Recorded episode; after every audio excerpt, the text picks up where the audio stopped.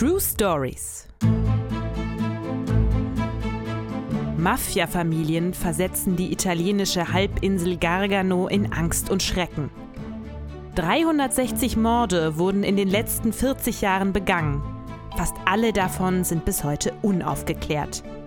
Am Ende wird die Luft dünn für die berüchtigte Libagoli-Familie. Doch die Gargano-Mafia schwächt das nicht im geringsten. Wir sind Lina und Martin aus Berlin und in diesem Podcast geben wir einmal in der Woche eine neue wahre Geschichte zum Besten, die wir Woche um Woche sorgfältig aussuchen und recherchieren und dir dann hier aufbereiten. Und letzte Woche gab es hier eine Mafia-Geschichte aus New York. Diese Woche gibt es auch eine Mafia-Story, aber aus Italien. Wir bleiben beim Mafia-Thema, das hat dich scheinbar sehr inspiriert. Wir sind dieses Mal in Apulien im Südosten Italiens. Dort haben Martin und ich die letzten zwei Wochen Urlaub gemacht und sind dabei auf eine weitere spannende und 100% wahre Mafia-Story gestoßen. Genau. Wir wurden dort bei einem gemütlichen Aperol Spritz im Sonnenuntergang von unseren Freunden auf eine schreckliche Mafia-Familienfehde aufmerksam gemacht. Und das Bergdorf Monte Sant'Angelo steht im Zentrum und das ist nämlich im Gargano berüchtigt als der Sitz einer brutalen Mafia-Familie. Und wir sind daraufhin natürlich sofort nach Monte Sant'Angelo rübergedüst. Ist ja klar. Um den Ort des Schreckens mit eigenen Augen zu sehen, so als Dark Tourists sozusagen, ja.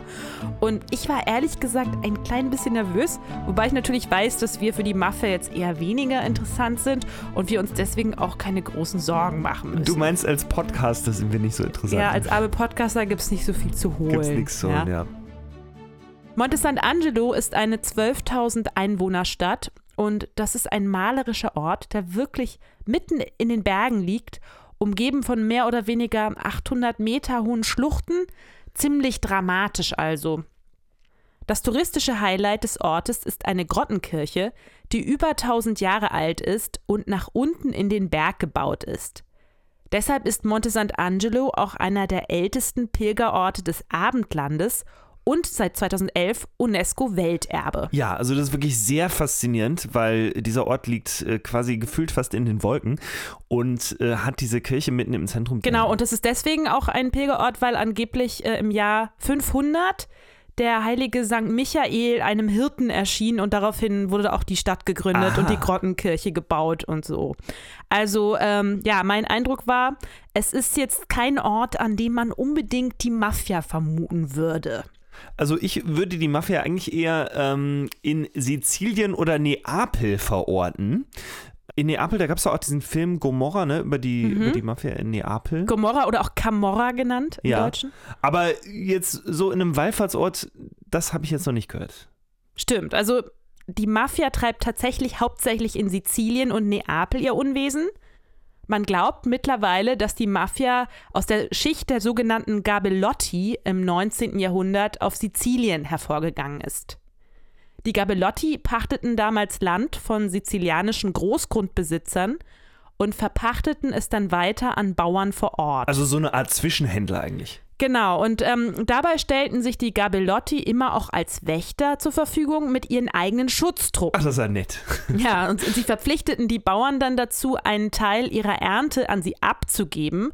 Und wenn die Bauern das nicht tun wollten, dann konnte es passieren, dass zum Beispiel ihr Dach zerstört wurde oder eines ihrer Hühner getötet ja, oder der Bauer im Dunkeln mit einem Knüppel niedergeschlagen wurde. Also zusammengefasst, die Bauern mussten diesen Leuten quasi Geld bezahlen, dass sie das Land von denen pachten konnten, ne, so als Zwischenhändler, und gleichzeitig auch nochmal Geld dafür, dass ihnen auf diesem Land äh, quasi nichts passiert. Also so eine Art Schutzgeld, kann ja, man sagen. Ja, eine frühe Form des Schutzgeldes. Man nimmt an, dass so nach und nach ein kriminelles Netzwerk entstand, das von Sizilien aus auf die anderen Regionen Süditaliens übergeschwappt sein soll. Ja, das ist natürlich auch ein tolles Geschäftsmodell, was man dann kopieren konnte. Und nach der Einigung Italiens 1861 gab es dann einige Neuerungen, die den Sizilianern überhaupt nicht gut schmeckten. Wie zum Beispiel ein neues Steuersystem, ja, und das führte dazu, dass die Sizilianer der Regierung in Rom immer weniger vertrauten und sich lieber an die altbewährten Gabelotti wandten. Aus dem System der Gabelotti entstand also mit der Zeit eine Art Schattenregierung, die sogenannte Honorata Società genannt wurde, was übersetzt die ehrenwerte Gesellschaft heißt. Diese ehrenwerte Gesellschaft nennt sich heute Cosa Nostra, Aha. was so viel wie unsere Angelegenheit heißt und besteht aus sogenannten Familien, wobei es sich hier nicht unbedingt um Familien im engeren Sinne, also einer reinen Blutsverwandtschaft handelt, sondern um einen engen, streng hierarchisch gegliederten Gruppenverband, also aus, bestehend aus Sizilianern, die einem bestimmten Kodex folgen. Also so ein Verhaltenskodex, Genau. Ehrenkodex natürlich auch Bestimmte. Regeln, an die jedes Familienmitglied sich halten muss. Und Verstöße gegen diesen Kodex werden mit brutalen Mitteln inklusive Mord geahndet. Die Mitglieder der Mafia sind ausschließlich Männer. Jede Familie hat ein Oberhaupt, also einen Capo, dem jedes Familienmitglied zu absolutem Gehorsam verpflichtet ist. Und diesem Anführer kann wiederum ein Oberboss, ein sogenannter Capo dei Capi, vorstehen, der uneingeschränkte Macht über alle Familien ausübt. Die sizilianische Mafia operiert heutzutage weltweit und steht mit anderen mafiösen Gruppen in Verbindung, wie zum Beispiel mit der neapolitanischen Mafia der Gomorra oder Camorra, die du Ja. vorhin schon erwähnt hast, die ja auch ziemlich bekannt ist. Die Ja, hat auch genau. schon einen, einen Ruf. Aha, aber die sizilianische Mafia ist quasi, die, die steht noch fast ein bisschen drüber. Ja, Das ist ich glaube, also da, da kommt die Mafia auf jeden Fall her aus Aha. Sizilien. Und weniger bekannt als die sizilianische und die neapolitanische Mafia ist die Gargano-Mafia, die ihren Ursprung im kleinen Bergdorf im Wallfahrtsort Monte San Angelo hat. Ah ja. Dabei gab es am Anfang sogar noch zwei Mafia-Familien in diesem Ort. Und besonders im Fokus steht die Familie Libergoli. Lange Zeit hatte die Familie Libergoli mit der Familie Primosa Alfieri in Monte Sant'Angelo gemeinsame Sache gemacht. Vor allem, wenn es um Viehdiebstahl ging. Man muss nämlich wissen, dass die Bewohner von Monte Sant'Angelo bis heute hauptsächlich von Viehzucht und Landwirtschaft leben. Diese beiden Familien stehlen also das Vieh der Bauern und bedrohen oder töten diejenigen, die sich dagegen wehren. Im Jahr 1978 zerbricht dann aber das Bündnis der beiden Gangsterfamilien, als Lorenzo Ricucci, ein guter Freund der Primosa Alfieri-Familie, von einer Gruppe Libergolis überfallen und erschossen wird. Mit diesem Mord wollen die Libergolis ein Zeichen setzen. Sie haben keinen Bock mehr auf ein Bündnis mit der Primosa Alfieri-Familie und wollen von nun an lieber alleine das Sagen in Monte Sant'Angelo und Umgebung haben. Aha, also die andere Familie muss weg. Genau. Und von nun an stehen sich also in Monte Sant'Angelo zwei verfeindete Clans gegenüber. Ihre Anführer Raffaele Primosa und Francesco Cicillo Libergoli. Beide sind zu diesem Zeitpunkt um die 30 Jahre alt. Francesco muss man sich vorstellen mit einem beeindruckenden, buschigen Schnurrbart und Raffaele mit besonders auffälligen, auch sehr buschigen Augenbrauen. Beide wie, gucken grimmig. Wie im, wie im mafia Ja, also du kannst dir auch Bilder Ja. von denen anschauen, sehen beide sehr grimmig aus, bloß eben buschig an verschiedenen Stellen. Na gut. Äh, vier Jahre später gibt es dann eine große Schießerei zwischen den Primosas und der Polizei. Dabei wird Raffaele Primosa, der mit den buschigen Augenbrauen, angeschossen und ist danach mit einer Lähmung an den Rollstuhl gefesselt. Und dann der große Skandal. Der Polizist, der auf Raffaele Primosa geschossen hat, ist der Schwager seines Erzfeindes Francesco Cicillo Libergoli, dem Anführer des Libergoli-Clans Ah, mit dem buschigen das, Schnurrbart. Okay, die hatten das eingefädelt und hatten schon Beziehungen in die Polizei. Genau, Und, ah, schon ihre verstehe. Tentakel überall.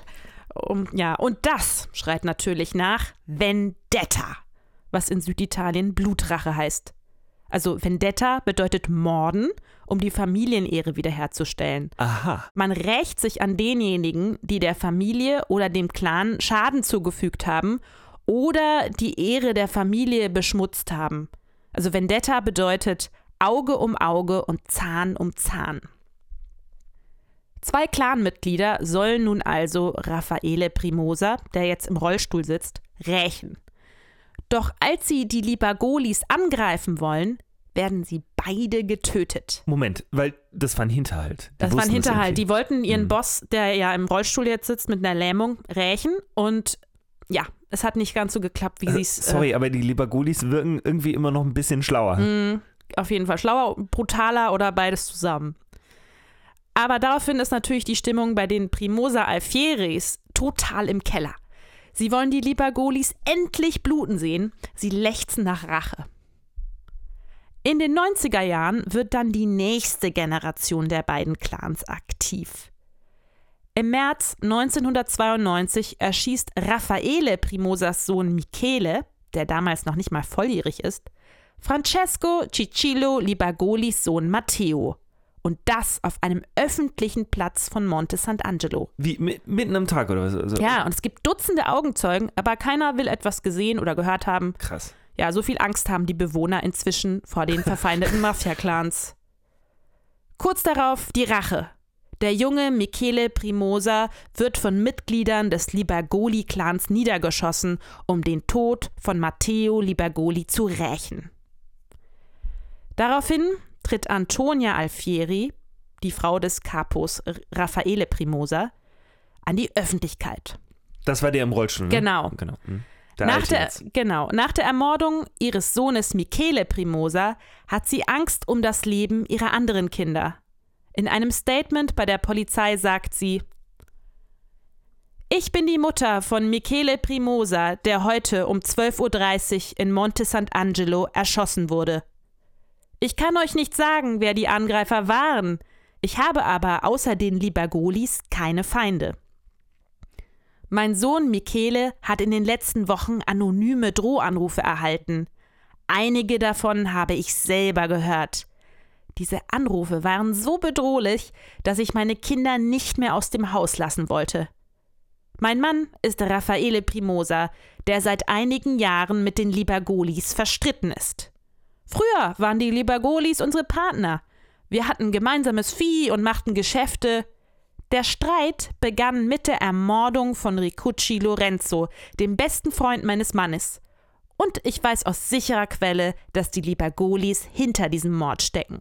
Okay, aber das sagt sie öffentlich? Ich Ja. meine, das ist ja total idiotisch. Totaler Damit- Skandal, totale damit- Ausnahme auch. Ja, aber damit gibt sie ja im Grunde zu, dass sie als so eine Art Mafia-Familie operieren. Ich meine, sie sagt, dass sie gemeinsame Geschäfte was, was sollen das für Geschäfte gewesen sein, ja? Also es ist ja relativ klar, dass sie sagt, ich bin hier von dieser Mafia-Familie. Naja, damit, also, Sie sagt ja nicht, dass sie irgendetwas Illegales machen. Sie schiebt ja den Libagolis die Schuld in die Schuhe. Sie stellt die so als die Angreifer oder die, die Bösewichte und Unruhestifter dar. aber das ist ja total. Und sich eher, ihre Familie eher als Opfer. Also, dass man jetzt Geschäfte macht und so, das heißt ja nicht automatisch, Ja. dass man illegale Geschäfte macht. Ich denke, dass wir aber uns das ist ja ein offenes im Geheimnis, oder? Teil denken können und die Leute auch. Aber sie formuliert es schon so, dass man jetzt, dass sie sich nicht unbedingt angreifbar macht damit. Okay. Aber ich schätze, diese Familie ist daraufhin am Arsch, oder? Weil das wirkt sehr unprofessionell. Also sie macht es ja, um ihre Kinder zu schützen. Na? Nur leider entfacht sie damit den Zorn der Libagolis. Und kurz darauf erschießen sie auch noch ihren zweiten Sohn, Nicolino. Hm. And that's it. Nach diesen Morden ist die Familie Primosa Alfieri so geschwächt, dass sie in Monte Sant'Angelo erstmal nicht mehr viel zu melden hat. Die Libagolis haben die Primosas unschädlich gemacht. Jetzt sind sie die Numero uno von Monte Sant'Angelo und jetzt wollen sie vor allem eins: sich vergrößern. Sie wollen den ganzen Gargano. Der Zeitpunkt ist günstig, denn Anfang der 90er Jahre, also nach dem Zusammensturz der Sowjetunion, öffnet sich die sogenannte Balkanroute und der Gargano ist strategisch gut gelegen, also Jugoslawien ist nur einen Katzensprung entfernt. Ja, und gleichzeitig kommen immer mehr Touristen nach Apulien und auf den Gargano, wollen Party machen und da sind die Drogen gefragt, die man über die Balkanroute nach Italien easy peasy schmuggeln kann. Also neues Geschäftsmodell. Neues Geschäftsmodell, genau. Francesco Cicillo Libagoli trommelt also seine Neffen Matteo, Armando und Franco zusammen und verkündet seinen Plan.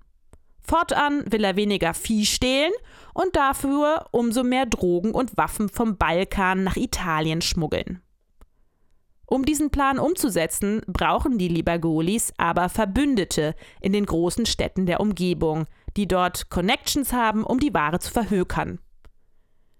Die Libagolis wenden sich also an Francesco Romito, den Capo des Romito-Clans in der nahegelegenen Stadt Manfredonia. Diese Stadt liegt, wenn ich mich recht erinnere, am Fuße des Berges. Man kann sich so vorstellen, die Stadt liegt unten, ist relativ groß, liegt am Meer und oben etwas weniger weit davon entfernt im Hinterland liegt mitten auf dem Berg Monte San Angelo. Genau, ja, also wir sind die ja kleinen Dörfler gucken quasi runter Ja. auf die großen. Sehr die große hässliche Stadt. Stadt übrigens. Sehr hässliche Stadt. Wir sind ja dran vorbeigefahren, Manfredonia, sehr heiß, sehr hässlich. Mhm. Aber kurz darauf schließen die Libagolis ein Bündnis mit den Romitos aus Manfredonia und bezeichnen sich fortan als den Clan von Montanari oder einfach nur als die Montanaris, was frei der Bergclan heißt, weil das Ganze spielt sich ja so im Gebirge ab, äh, Ja, auf, auf, ja. auf der Bergspitze und Natürlich. im Tal. Ja. Und äh, was haben die Romitos vorher gemacht? Was, was sind das für welche? Wo kommen die her? Ja, bisher hatten sich die Romitos hauptsächlich auf Zigarettenschmuggel spezialisiert und besitzen einige Businesses in Manfredonia. Also Bestattungsunternehmen sind da sehr beliebt, äh, Restaurants, Bars und da wird dann das Geld aus ihren Schmuggelgeschäften gewaschen. Aha. Jetzt arbeiten die Romitos aber mit den Libagolis zusammen, die Drogen und Waffen vom Balkan beschaffen, die die Romitos in Manfredonia dann illegal verkaufen. Wobei sie natürlich auch ihre wertvollen Kontakte zur Polizei und zu Politikern nutzen. Also die sind durch den Zigarettenschmuggel schon recht gut vernetzt. Genau. Haben eine gute Struktur in der Stadt. Ja, auf jeden Fall. Es läuft also eigentlich alles super mit dem neuen Bündnis der Libagolis und Romitos. Nur leider funkt die Manini-Familie immer häufiger dazwischen. Das ist jetzt noch eine ganz andere Familie. Ja, genau. Okay. Die kommt aus einer etwas anderen Region des Gargano. Und äh, die Maninis bringen ebenfalls Drogen nach Manfredonia und Aha. machen damit den Libagolis aus Monte Sant'Angelo Konkurrenz. Ach so. Das Bündnis zwischen den Libagolis und den Romitos in Manfredonia beginnt also zu bröckeln, weil die Romitos eben jetzt lieber mit der Manini-Familie Geschäfte machen. Bald beschließen die Romitos, die Libagolis in eine Falle zu locken, um sie ein für alle Mal loszuwerden. Am 2. Dezember 2003 laden die Romitos die Libagolis in eine Villa in Manfredonia ein, unter dem Vorwand, künftige Geschäfte besprechen zu wollen. Zu diesem Treffen laden die Romitos aber auch einen Polizeispitzel ein und verwanzen die Villa. Und so kommt die Polizei an Material, mit dem sie die Libagolis aus Monte Sant'Angelo drankriegen können. Ein Mafia-Clan, den sie schon seit Jahrzehnten hinterherjagen. Aha, das ist natürlich ein bisschen der wunde Punkt der Libagolis, ne? Dieser, Mhm. äh, diese seit 30 Jahren laufende Nummer da auf ihrer Bergspitze. Ja. Genau. Mit diesem belastenden Material, unter anderem heimlich aufgezeichnete Gespräche, verhaftet die Polizei kurz darauf mehrere Dutzend Angehörige des Libagoli-Clans, inklusive Francesco Cicillo Libagolis Neffen Armando, Matteo und Franco. Ihnen wird Mord, Drogenhandel und Zusammenarbeit mit der Mafia vorgeworfen. Alle drei werden zu Gefängnisstrafen verurteilt. Franco erhält dabei sogar lebenslänglich. Ihr Onkel, der Clanchef Francesco Cicillo Libagoli, gelingt aber die Flucht. Ein Jahr später wird aber auch er in seinem Versteck in den Bergen des Gargano aufgespürt. Das ist lustig, das ist so wie so, wie so, so ein Bergvolk, die sich immer in die Berge zurückziehen. Genau. Allerdings ist er mittlerweile so alt und schwach, dass man ihn bald darauf wieder freilässt.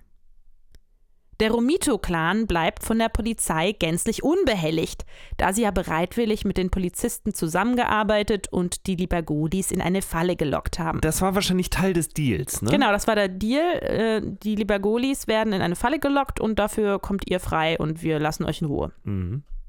Aber natürlich lassen die Libagolis diesen Schmach nicht auf sich sitzen.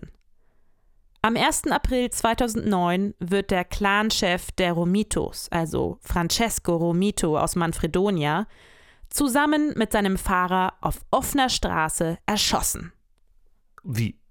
Äh, so, das Auto fährt vorbei und zack und bumm. Genau, typische krass. Art der Mafia, äh, ihre Feinde zu töten, ist es äh, sozusagen von außen in Autos reinzuballern. Ah, ja. Mit vielen mhm. Schüssen, viel Blut, viel Show. Leut, viele Leute haben es gesehen, sind eingeschüchtert und. Äh, Darum geht es irgendwie genau. auch, ne? Es ja, braucht es geht eine gewisse um PR-Wirkung. Mhm, mhm. Verstehe. Und nur sechs Monate später muss auch der Boss der Bosse, der Capo der Libergolis, Francesco Cicillo Libergoli, daran glauben. Der Romito-Clan lauert ihm auf, als er gerade alleine Zeit auf dem Land von Monte Sant'Angelo verbringt. Sie schießen ihm mehrmals ins Gesicht und rächen damit den Tod ihres Clanchefs Francesco Romito. Okay, jetzt haben sich die Bosse, wurden jetzt beide ausgeschaltet. Sie haben den alten Libagoli nie als Mafioso dranbekommen, aber am Ende hat ihn die Mafia selber erwischt, schreibt die Presse danach.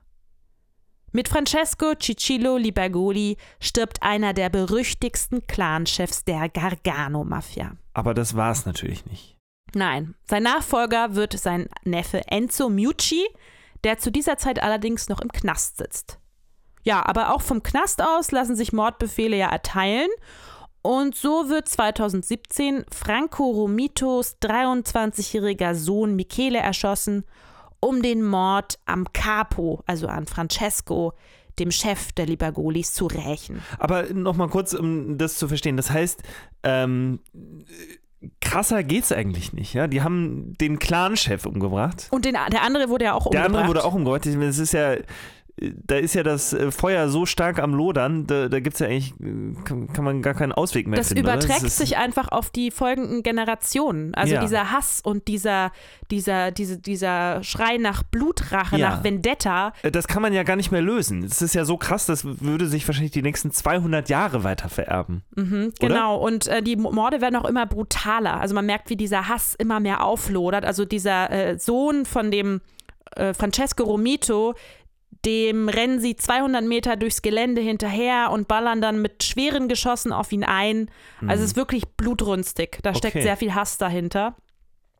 Ja, und bis heute setzen die Nachfahren der Libagoli-Familie und der Romito-Familie das Morden fort.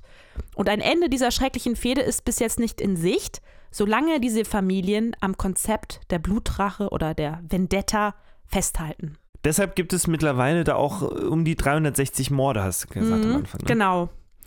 Und momentan sieht es so aus, als wollte die Gargano-Mafia wachsen und expandieren. 2019 wurde der neue Capo der Libagolis, also Enzo Mucci, aus dem Gefängnis entlassen und kurz darauf wieder verhaftet, weil er ein Bündnis namens Friends mit der kalabrischen Mafia und der Camorra aus Neapel schließen wollte. und dieses Bündnis wurde nun also angeblich verhindert.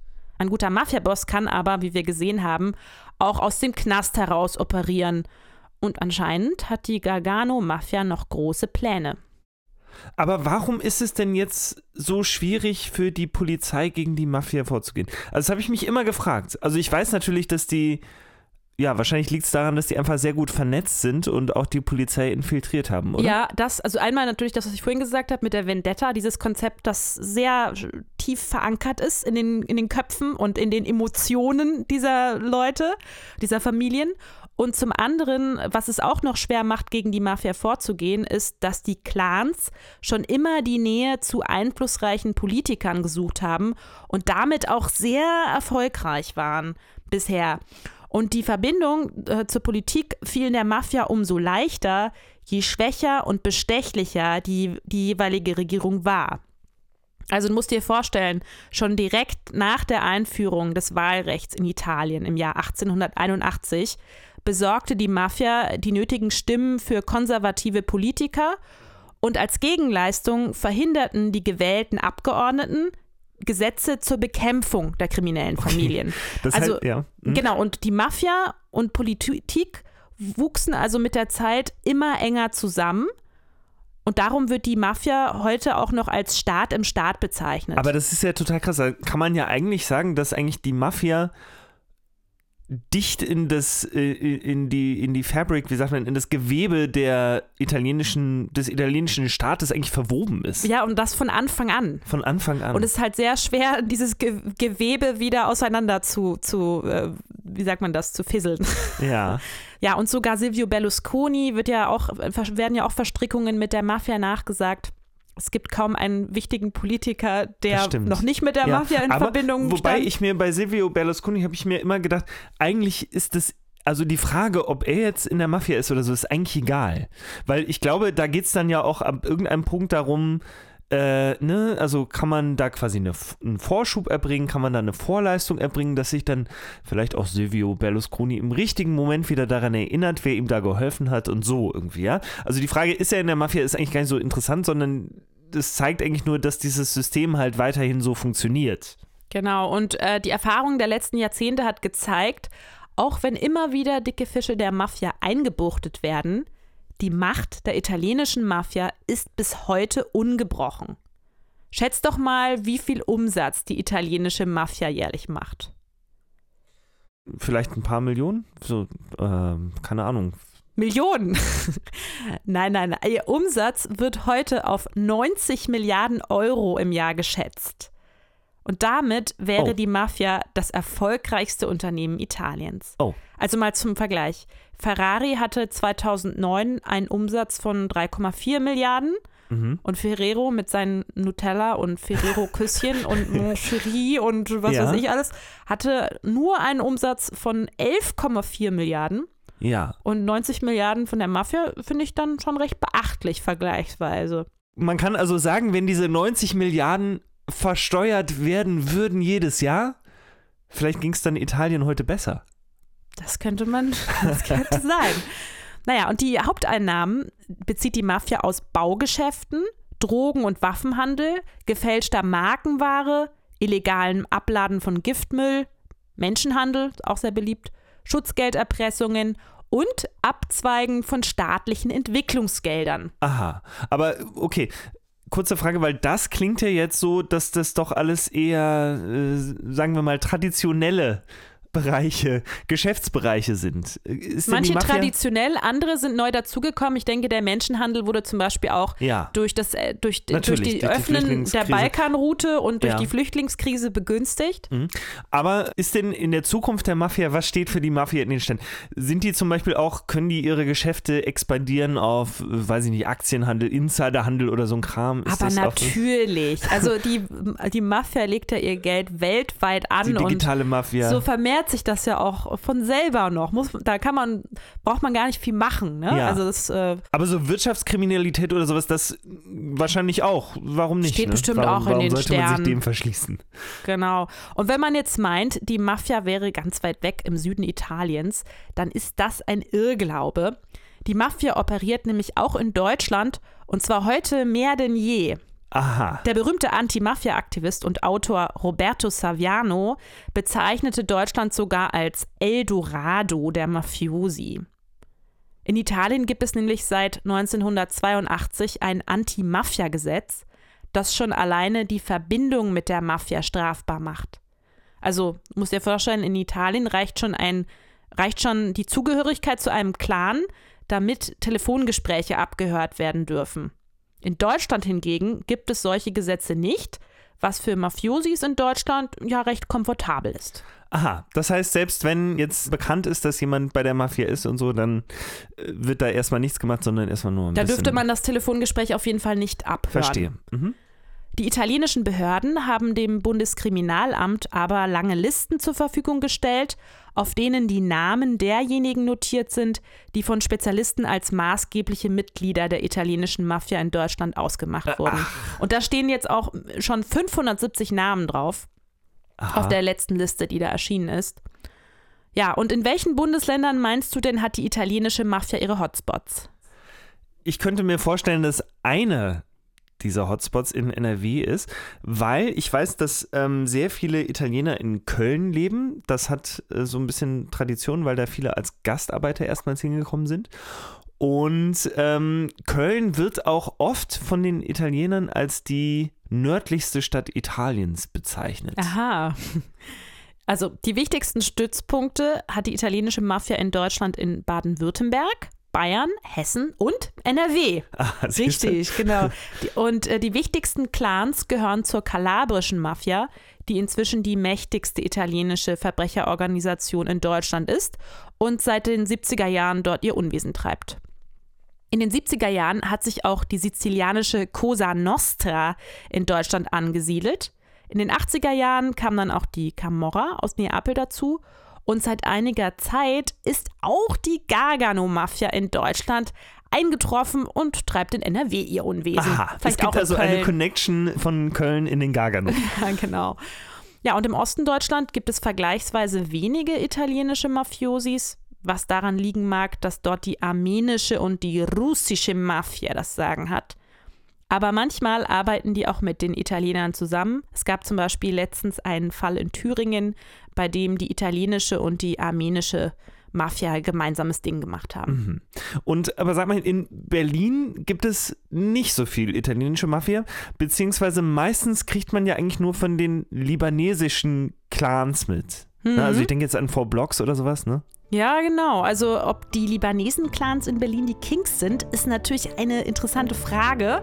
Ja, Vielleicht gibt es ja mal eine Story in unserem Podcast darüber. die würde dann von dir kommen. Ja, vielleicht. Nächste Woche gibt es dann eine neue wahre Story von Martin. Und wenn du uns bis dahin vermisst, dann kannst du uns auf unserem Instagram-Kanal folgen unter True Stories-Podcast. Dort bekommst du Hintergrundinfos zu unseren Folgen und Making-of-Bilder von uns. Und wenn dir unser Podcast gefällt, kannst du uns auch gerne positiv bewerten mit 5 Sternchen. Auf Apple Podcast. Oder du kannst uns diese Woche an einen Freund weiterempfehlen, denn das hilft uns tatsächlich am meisten. Ideen, Fragen oder Anregungen kannst du uns auch per E-Mail an podcast.truestories at gmail.com schreiben. Hab eine schöne Woche und bis zum nächsten Mal, sagen Lina und Martin.